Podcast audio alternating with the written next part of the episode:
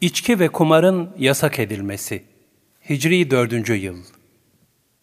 Bilindiği üzere içki ve kumar hakkındaki ahkam, İslam'ın ilk yıllarında ortaya konulmayıp, bir takdirle geriye bırakılmıştı. Ancak tedrici olarak ayetler iniyor, içki ve kumara ne yasak getiriliyor ne de müsaade ediliyordu. Bunun için bir kısım ashab arasında da içki ve kumar alışkanlığı hicretin dördüncü yılına kadar devam etmişti. Nihayet bir içki ziyafetinin ardından çıkan bir kargaşa ile içkinin kötülüğü daha müşahhas hale gelip, bu husustaki yasak kolaylıkla takdir edilebilecek bir zemin hasıl edince, bu durum bir sebebi nüzul teşkil ederek ilahi yasak vaki oldu. Bismillahirrahmanirrahim. Ya eyyühellezine amenu إنما الخمر والميسر والأنصاب والأزلام رجس من عمل الشيطان فاجتنبوه لعلكم تفلحون إنما يريد الشيطان أن يوقع بينكم العداوة والبغضاء في الخمر والميسر ويصدكم عن ذكر الله وعن الصلاة فهل أنتم منتهون Ey iman edenler! Şarap, kumar, dikili taşlar, putlar, fal ve şans okları birer şeytan işi pisliktir. Bunlardan uzak durun ki kurtuluşa eresiniz. Şeytan içki ve kumar yoluyla ancak aranıza düşmanlık ve kin sokmak, sizi Allah'ı anmaktan ve namazdan alıkoymak ister. Artık bütün bunlardan vazgeçtiniz değil mi?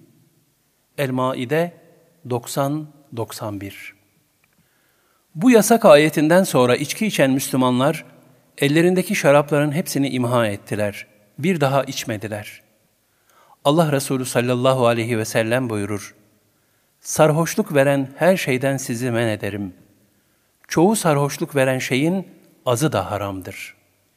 İçki ve kumarın yasak edilmesinde maslahata tabi bir tedrice riayet edilmesi, İslam'da mücadele metodunun tayin ve tespitinde en esaslı bir mesnettir. Allah Teala Celle Celaluhu ilmi kül ve ilmi ezeli sahibi olmasına rağmen İslam'ın ahkamını vaz ederken muhatabı olan insanların takatlerini ve bu ahkama intibaklarındaki gelişme seyrini nazarı itibara almıştır. Bunun en ehemmiyetli tezahürü, Kur'an-ı Kerim'deki tertip ve sıraya mugayir bir surette, itikada ait ayetlerin Mekke devrinde ve evveliyetle inzal buyuruluşudur. Eğer Kur'an-ı Kerim'deki ayetler inzal sırasına göre bir tertibe tabi tutulsa, ondaki fikri ve manevi insicamın bozulacağı aşikardır.